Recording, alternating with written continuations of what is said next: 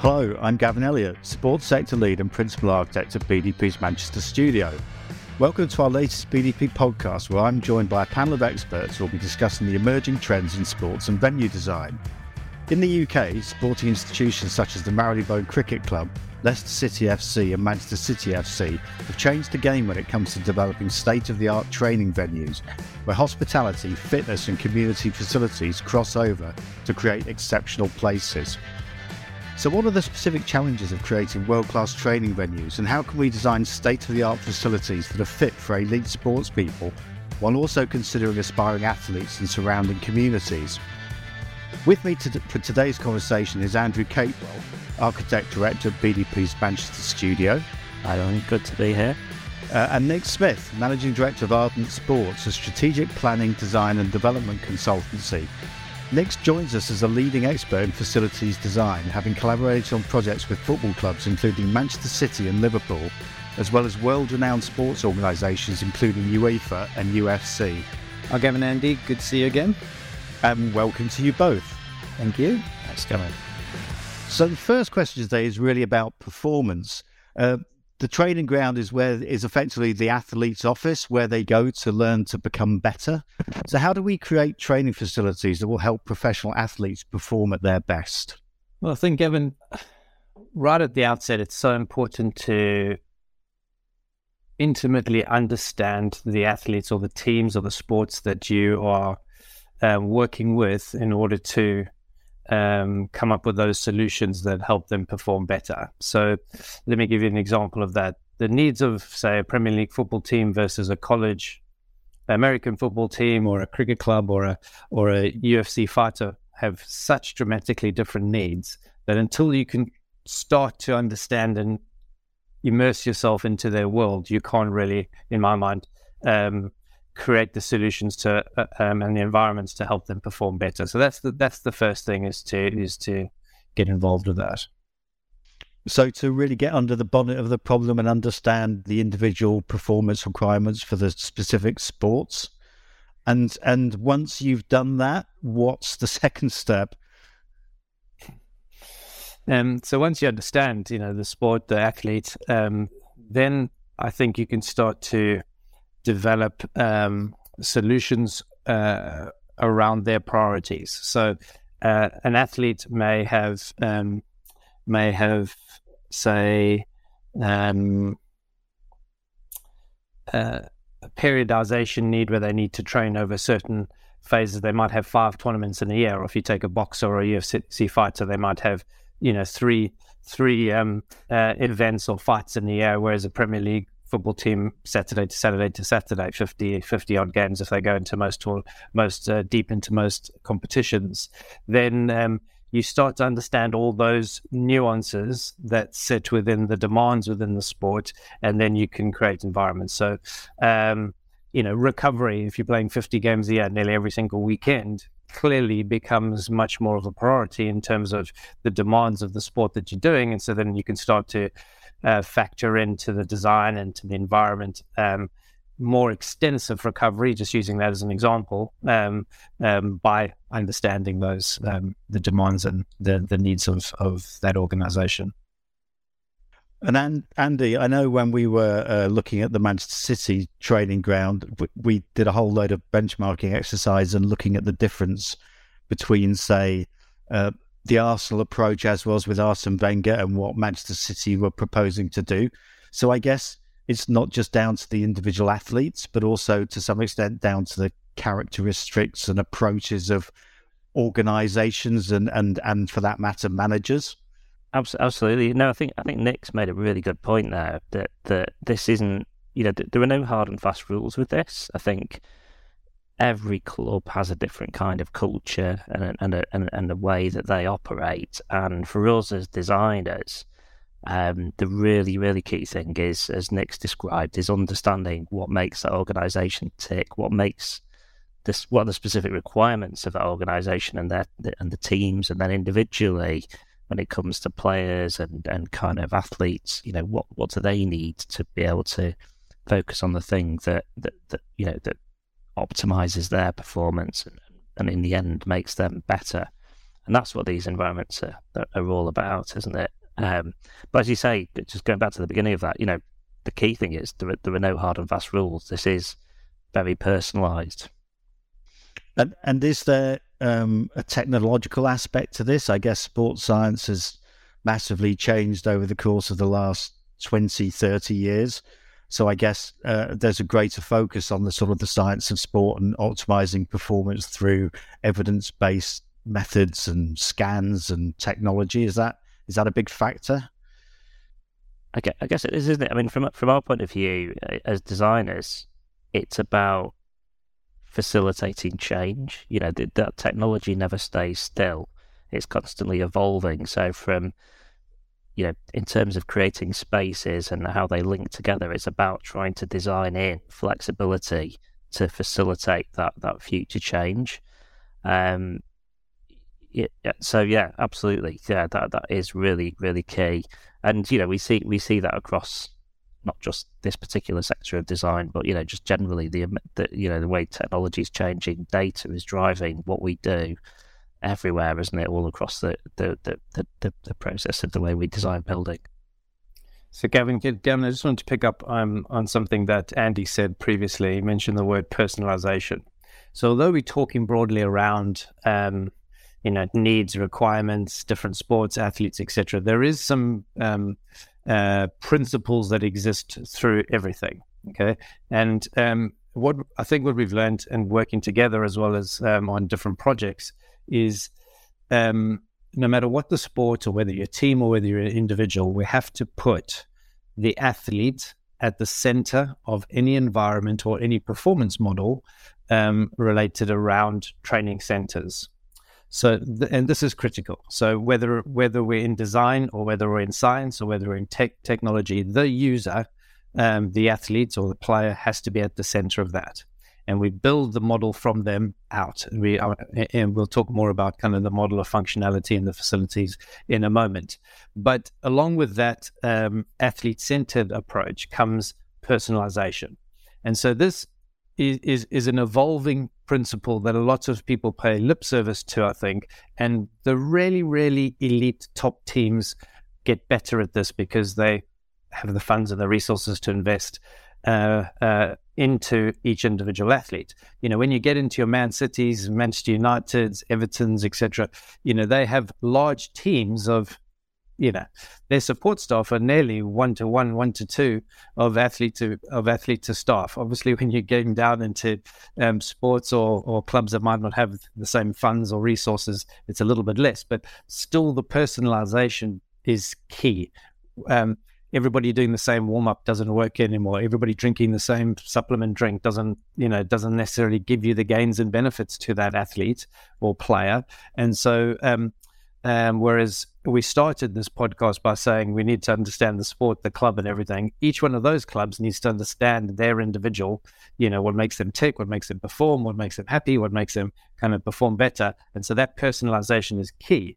Uh, well, I would say is of the most critical importance. And, you know, our job is to provide the environments to allow them to uh, maximize their personalization and um, and play centricity. And I, and I guess the the athlete's journey similarly has come a long way since you know the days of dare I say it, Man United in the eighties, hard drinking, Brian Robson going down the pub and then training the following day. It's now completely immersive, twenty four seven, and every aspect of the player or the athlete's life is considered in terms of how it contributes to their performance. Uh, and I suppose in that sense, the training ground environment is a much more holistic place where every single detail down to the smallest, tiniest thing is considered in that context. Um, do you want to do you want to talk a little bit about the the, the player journey and perhaps in the context of Manchester City? You know, the, I know we did a lot of work in terms of from from arrival to putting on their boots, how all of that contributed to optimizing performance. Yeah, and um, uh, you're spot on. And I think um, you, you know, I think it's the same as in any business process. Any successful business, um, whether they're making widgets or whatever that they do, they analyze the journey or the process of that product to be made to get to market. They understand their market. It's the same with the player and the athlete now. In nowadays, you, you make me laugh at some of those photos we've seen in the back in the eighties of the players running through the streets of whichever city they were in. You know, with little boys and girls around them doing their kind of five k runs. Um, um, but um, yes, so mapping that journey out uh, is is is key, and that starts at home. Night sleep. How well have they slept? How well have how well are they hydrated before they leave home? And um, and we saw, um, and then kind of through to the drive. So we saw quite a dramatic change when we when we moved a training center from um, uh, from a location where it was very very close to where players lived. They were within, I would say, 15 minutes of the drive and we've moved it for all the right reasons for for for that club and that organization to be you know closer to um, you know its community and its fan base and and to be more commercial um, landed up those players having to drive maybe 45 minutes to get to the training center. And um, the following season to that we saw impact on uh, injuries stiffness um, less recovery um, you know to so you know, some of those players had to change their cars and their style and how they were getting to and from training centers. So, you know, every part of that journey needs to be mapped out and understood um, through the process. And then when you get into, so, so the, then when we get to the training center, clearly it's about how do we, how do we um, uh, have safe, secure, easily accessible um, facility in its broadest sense. And then into the training center, how are we getting from car into their office, the change room, very, very quickly. And from there to their four or five main functions of the day so that they become a lot more efficient and focused on, on, on, on performance. And Andy, I guess uh, a bit like staying in a fancy hotel, what happens behind the scenes to make the player's journey easy and, and seamless is almost as important as, as, as their own experience. So all the um, you know the the back of house facilities all have to function optimally as as well. No, you're right. I mean, I think yeah, obviously Nick's fo- you know described the, the the focus around designing the facility around the athletes and making things right for them. But as you say, to actually make that happen, you've also got to understand how does all the servicing work and all the other complicated stuff that happens uh, around the, the training. Um, how does that operate? You know, how does how does the um, the grounds team operate? When do, how do they deal with all of the pitches in a way, or the all the all the playing areas that in a way that doesn't disturb what the athletes are trying to do. You know how um, and yeah, so so so in the same way that we we build space around the um, the athletes, we also need to focus on what everyone else is doing, the coaches, the the medical staff, the, and all the other people that make the operation work. Mm. And, and and is there some optimal balance between the training ground being so comfortable that um, it, people just want to kick back and relax, as opposed to it being so Spartan, they feel um, like they're not welcome and uh, and and they're being punished. I mean, how how what what what is what what is that balance? How do you get the functionality right, but also make it a, a welcoming and and hospitable place? So I, I, think that's a really good question, and and I don't I don't have the answer for that right now. Um, I suppose I'll answer it in a way where um, I think it comes down to the the sport, the hierarchy of the athlete or player. Uh, it comes down to so do you have a multi-sport training facility like an olympic training center for example um, and people are moving around a campus or like a college you know so you're moving from campus to campus um, and um, uh, so I don't think there's there's a, an answer to that. But I think clearly, if you're earning um, three hundred thousand pounds a week, you probably have um, some element of um, lifestyle that you might want to maintain whilst whilst going about your day.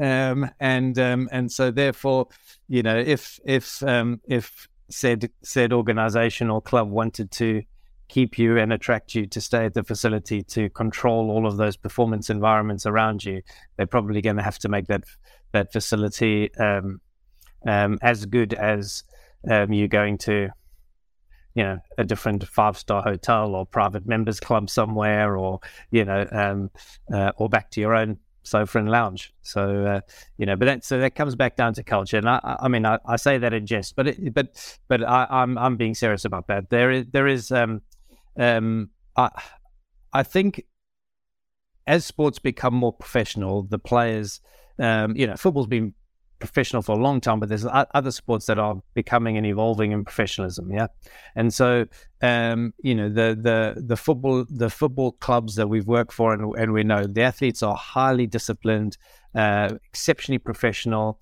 and it's about creating an environment that makes them feel uh, happy, warm, uh, belonging, uh, you know, togetherness with the organization, so that they are performing at their best. When they are happy, make no bones about it, they are they are going to perform at their best.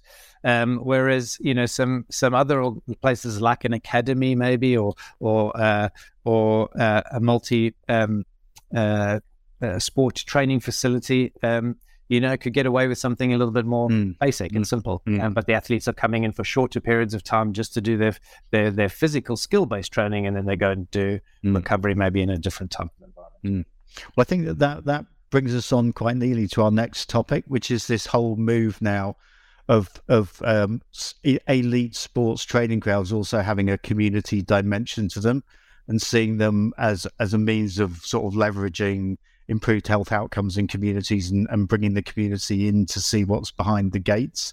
Um, so.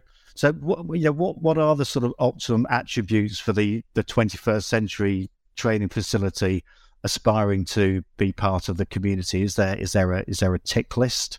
What are, what are the attributes and the and the and the, and the brief, Andy? I know you've been uh, working at St Helens on s- similar facilities. That's right. I mean, I think it kind of comes back a little bit to what we were touching on earlier, whereas this this is very much around understanding that individual organisation and relatively positioning the the kind of um, you know, uh, let, us take an example. Um, if we could, were to compare, say, St Helens Rugby League um, Football Club, who've been working closely with, looking at how they can work together with the community, that that's a very different proposition to thinking about how Manchester City Football Club might engage with their, you know, support base and their community because they're in different sort of um, uh, kind of levels of the atmosphere, as it were, and and it, and it's about understanding that at the beginning because that that really has a key key aspect to it. When we were working with um, the rugby club, we had a lot of discussion with them about you know what their the expectations of their players were, what the what their players needed to perform at their best, and I think they were quite comfortable with having quite a direct link between themselves and the community. You know, they would bump into them in the street because actually that that, that you know it's they're they're they're kind of um, they're the number one sporting organisation in that town. That you know everybody in the town supports them. Um, they don't have the kind of cross town rivalry that somewhere like Manchester might have with the two big football clubs. You know, so it's a very different proposition, isn't it? And and that very much informed our approach to that particular project and how we could use um, the elite training facilities as, as an inspiration for um, for activity, for health, for well-being in the, in the community. Um, so, yeah, as I say, it's about understanding that that the, the, the club, the team, and, and their relationship with the with the community they they exist in, and, and that whole street to elite journey again with the players as role models that's that's facility facilitated by inviting the community in and enabling to see what goes on behind behind the wall um, and and and involving them and training them and and then sending them back out into the community again. I guess I know I know Nick that was something we talked about quite a lot on uh, on on Man City's training ground. We did, and it was one of the reasons why we wanted to take Man City back to its community um, and put the whole club back onto that to that site. But this community piece is so layered, isn't it? It's on so many different levels. Can we have an impact? And I think we take a little bit of it for granted in in um, in this country as to how deep rooted our sports organizations are in their in, in their community. And this is not the same. Well, I've been fortunate enough to go to some other countries in different sports. Um, of course, they have an impact, but ours is so deep rooted. It's like um, we we we um, we easily can infiltrate into you know kids and schools and education systems and curriculums to to um, health uh, community um, uh, wellness organizations and uh, mental health and diabetes and you know uh, and because um, our our sports organizations have such a standing within the community, the impact that they're able to have, both positive and negative, by the way, um, is is is exceptionally powerful. And um, and so I think the the built environments that we create become um, landmarks. They become these um, statements of intent. Okay, and what why I'm going there with that with this point is that then if you're going to create these places that um, allow us to engage with our community, um, it, it's it's how how do you then manage the free flow of people between them? And I don't think we should shy away from some of these environments need to be private at times and um, we need to be able to secure them. And then some some of the times we should be able to open them up. So we should be able to embrace the community. They come in, they um, use the facilities that we have or, or, facilities that we give them access to. I think this is really important. It, it inspires and aspires the community. Goes back to your point on on um, you know, street to elite um, um, in terms of the environments we create. Uh, so this is on a club and organization level. We, they've, they've all got function rooms and meeting rooms to have courses and events, and you know, so on different so on different layers. But what we're finding more and more now is that the players actually. Um, more and more that I see are, are are having their own purpose and their own purpose journeys, and so they can engage with their community, which might not be the one that they're playing in. Um, and how and so and with social media now and technology, they're able to engage with communities all over the world. But um, what's so powerful is when you see these players have have um, have the purpose, journey, and story that they have. And then back to our point is well, how does that get infected by the environment? So now what you see in training grounds is you're seeing kind of social media studios popping up in, in training centers. Yeah. So um, to allow these players to talk to the world from mm. their environment. So just a small example as to how, you know, the community can affect and they can still speak and engage through these. these yes, I, I suppose that's quite interesting, isn't it? In the sense that, as you said before, obviously in terms of the practicalities, the elite, let's take a Premier League club, the elite players need to be kept separate from the academicians and so on and so forth. But obviously, as you say, with with social media and you know, look at someone like Marcus Rashford, there's an ability to reach out to a far greater number of people than was ever possible before. Perfect. Exactly. Whilst at the same time maintaining the privacy and and and and the, the, the functional needs of being at your place of work and and and you know being a, a, an elite athlete. So yeah, I think that's that's a really good point. I mean, one of one of the the other things I think was quite again I'm uh, talking about Man City again was very noteworthy when we when we were were talking to to the club was the whole future proofing of of the Etihad campus at the time and what was a very uh, sort of interesting and prescient decision to co-locate the academicians. But obviously since that time um, women's football is now massively on the rise. And I suppose if you were looking forward or doing that project again, maybe the blend of uses on the site would be slightly different. I mean, do, do you see future trends in training grounds? Is is you know what's the next thing? Is it is it women's sport? Is that exclusively football or or what what about other sports that you're involved with? You know, what's what's the future there? Come on, tell us. I I think women women is definitely one of them. Um, and I see this on multiple sports. So within rugby, within um, you know UFC, and um, and you know, and funnily enough, the one that was one of the sports that we work with, and which was so resistant to it, was UFC and fighting. But yet, it it's what it's one of the sports where they've got um, equality so quickly. Even in even in the quality of, of sports and the quality of the event, and um, uh, it, it's uh, it's amazing. Um, the um, dedication and um, that uh, the women have to um, to their trade and to their sport. Um, but yes, so I think if I look back on on um, Manchester City, although we were groundbreaking in in creating their own stadium and train uh, uh and including training center uh, within the facility. Um, uh, I I don't think we've included enough at the time. Um, and um, but we are, I suppose, seven years down the line, and my has it grown um, in that in that period of in that period of time. So um, yes, embracing embracing that growth and and um, and uh, and the amount of um, requirements. You know, I mean, we're now moving into an era where the uh, women's academy will be the same size as the men's within the next two to three years, and we see um, a number of the other Premier League clubs starting to purchase land in advance of needing to do that. You know, basically doubling the size of their training center environments. So I do I do see that as a, a major growth, but then I do see the the um, the two other areas of commercial, which has been around forever, but it's how do we do commercial, and um, and then kind of your social technology, social media, studio world, and how are we creating content uh, from the training ground, and both of them kind of dovetail a little bit. But um, if you think about um, maybe five to eight years ago, um, even Gavin, when we were doing kind of like uh, remodeling of the Etihad Stadium before it was the Etihad, even um, uh, was um, you know we were just then starting to kind of look at how people flowed, and the stadium was the icon piece of if you were a partner, you came and sponsored the stadium, or you bought a box, and that was your experience as a partner.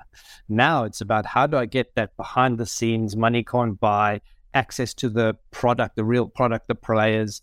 Um, how am I seeing that daily working of a sports organization. Um, and coupled with that, um, integration.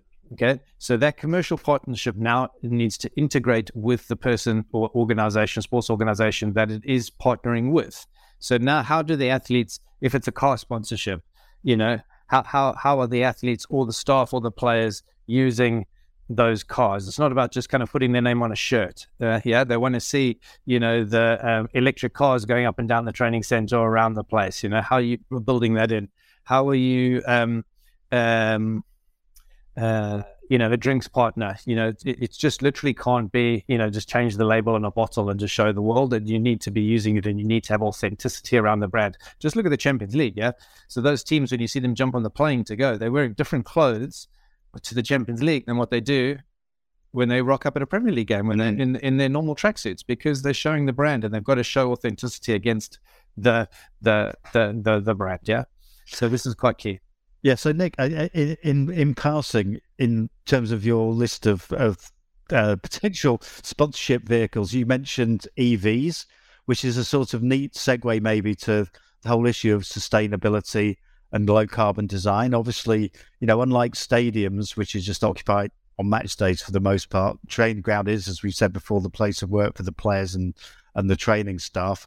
And the low carbon design and sustainability is uh, now a, a, an increasingly important feature in the design of these facilities. Absolutely, no, no, that's absolutely right. I mean, it's it's all of those things, isn't it? I mean, if if I were to take um, the the project we're looking at at the moment with um, Lancashire Cricket, um, we are looking at a new facility for them to help them to expand their their training base uh, and you know provide additional match playing capacity, but also to look after their development, their squads, and in particular the the huge growth of the, of the women's game. Um, and um, yeah, that that by almost been able to start afresh with that. We we've also um, been able to take a really um, kind of holistic approach to thinking about sustainability, um, the carbon footprint of the scheme. Um, think about how design can can really help the club to deliver. Because sustainability is obviously much more than just about low carbon design. It's about you know all of the other things we've talked about, connection with the community, um, and and how that happens at both a physical level and and as Nick's described, a, a kind of virtual level, um, and and reaching out to people not just in this country, all all around the world. Um, so so yeah, absolutely. I think um, you know organizations are all looking at sustainability. It's, it's it's the challenge of the great challenge of our times, isn't it? And um, yes, and it's it, yeah. And I suppose in a in a in a training ground context, uh, which certainly football, cricket, there's expansive areas of pitches. Yeah, it's, it's, more than just focusing on the building. It's a more holistic concern about the whole sort of microclimate. And... Absolutely, yeah, biodiversity. You know, yeah, you you're absolutely right. It's it's a it's an intensive operation, isn't it? And I think thinking about things like water usage, you know, irrigation, re- re- re- recapturing resources and being able to reuse them. Um, and, and, and as you say, the setting, biodiversity, you know, having treading lightly on, on that, that environment and what can be quite a significant land take um, in such a way that it that it kind of has a positive impact.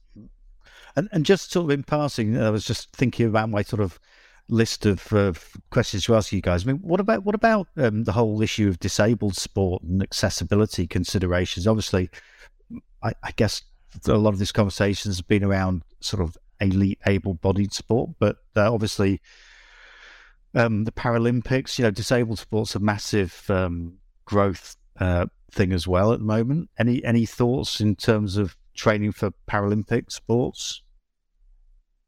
Sadly, I don't think it's received the profile that maybe some of the other growing areas within sport have done, um, or have had, should I say, like we've just discussed around women. I think has has seen exponential growth, um, and um, and the um, and I find like I, I feel like I um, touch it much more in what you're saying in the multi-sport Olympic kind of type training facilities um, and wider scale master plans and university type facilities than you do in a specific uh, elite club or elite athlete environment. That's not to say that environments aren't created, but it's not in, in the in the in the dials of of uh, priority that seems to be you know meet regulations over overachieve yeah. and and uh, you know over over deliver. Um, and um, whereas I, I, think that the same um, emphasis and focus that we've had on on um, areas like women, we should should be um, most certainly included within uh, all sports facilities. But I mean, just to add to that, Gavin, I mean, I think you know, thinking about what that means from a facilities point of view, um, you know, creation of flexible spaces, because you know, quite often when we're designing these kinds of buildings, you know, thinking not just about the, environments for teams, but also the environments for officials, all the people that support the process of what happens in these facilities. Um, you know, it, it it changes the way that you approach the design of space when you start thinking about well, how does this con- t- take consideration of all the different kinds of users? So I think it's it's it's right to, um, to, it's a really good point you make. I think about just re- the, the, fact that that raising awareness of accessible sport um, and thinking about how everybody uses these kinds of buildings that you know will change the physical design of them. Um, and you know, as Nick says, there's a bit of a journey I think still to go to get to the point where where that becomes something that's that's built in. And but this is, I think, this is what we touched on in the beginning. Really, is about you know this future business of future proofing is is is is really about trying to build in flexibility at the outset because these things are constantly moving and changing and developing. Yeah. Okay, and I think we have actually touched on the next subject already, but I guess uh, what you know one aspect of the modern training ground now is all about community partnerships, engagement, and commercialization. They're no longer just a place of work. There are obviously opportunities for commercial partners, media partners, and the community to come in. So, are there any sort of rules of thumb or thoughts around the do's and the don'ts, the good and the bad of what the perfect training ground would provide and how those partnerships and opportunities can be facilitated? Well, we're still seeking the perfect training ground. so um, the um, uh, and knowing all of each of our personalities, and I'm sure we'll ever get there. But the um, um, I think, as I mentioned, the commercial and community bit for me, um, the major kind of uh, needle changer recently has been integration.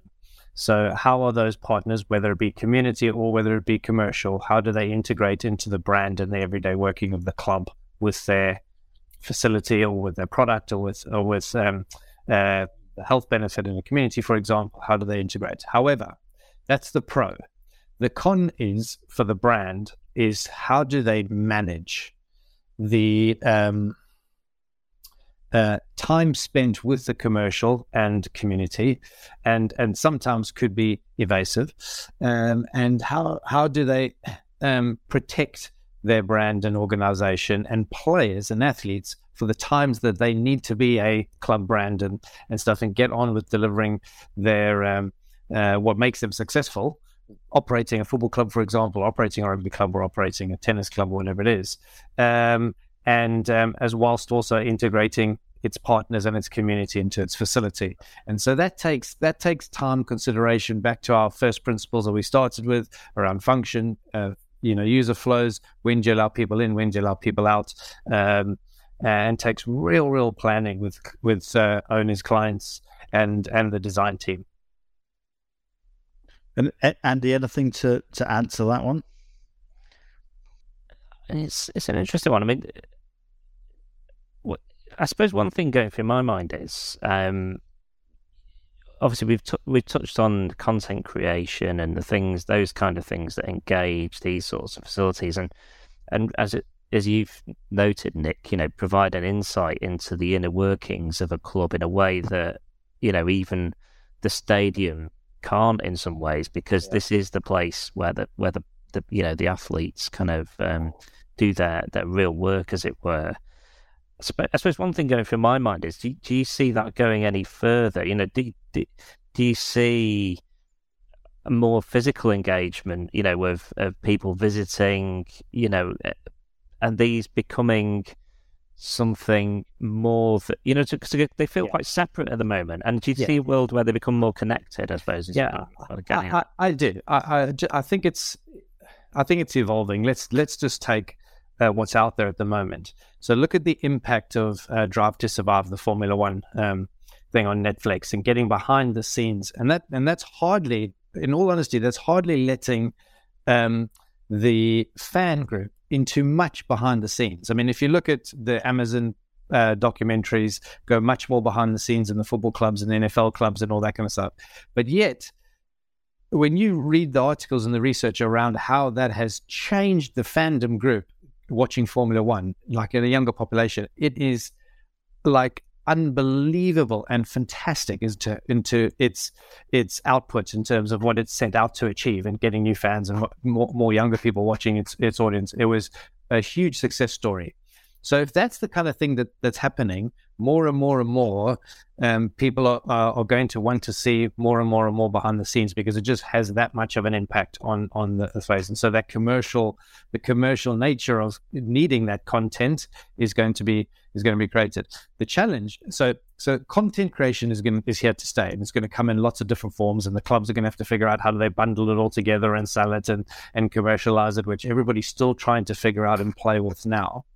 Um, so that's I think that's a that's at one part of uh, of, of commercial, um, and um, you know our job on this call is how do we create spaces and how do we create environments and studios and um, and um, you know piece to camera moments. And you know uh, if you think about spider cameras over over uh, over different places and drones flying through things and you know you, you name it it's all kind of like how do you get that angle in that picture that you see on that drive to survive the way that was shot was just just beautiful.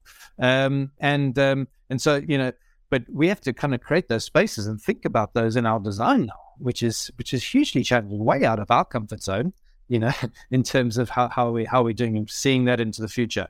But there is other partnerships, you know, and um, and we've been part of uh, part of this. You know, let's take um, let's take MIP in Manchester, Manchester Health of Performance. Yeah, that was that partnership around how do we kind of take a science research facility link it to the community and get massive benefits from the community out of its research and innovation and science from uh, an elite performance environment how does that link up with the university?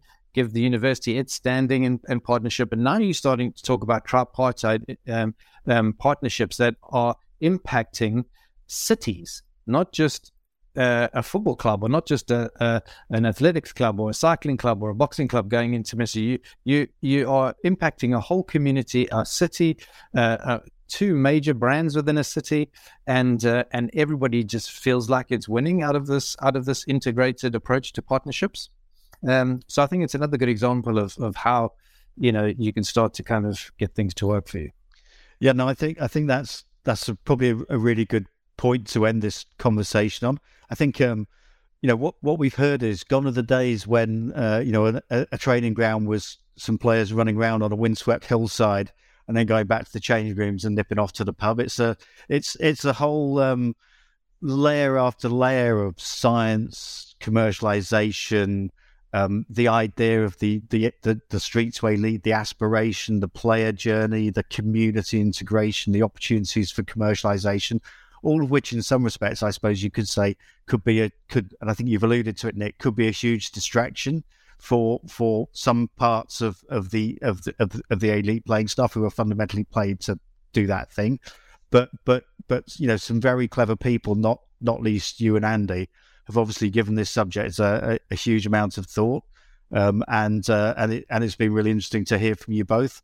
Uh, I think you know I know from my experience of working with you guys over the course of the last 15, 20 years, the industry has changed massively, and we're now talking about subjects that when we were working together on Man City, we weren't talking about then, and now we are. You know, women's football, accessibility, social media, and all the rest of it. And I'm sure in five and ten years' time it will have changed again. But but it, but it's um it's it's a, it's a fascinating subject, and I think what we've learned is it's it's it's probably a lot more complex than than people would imagine, and it needs uh, smart people to to figure it all out.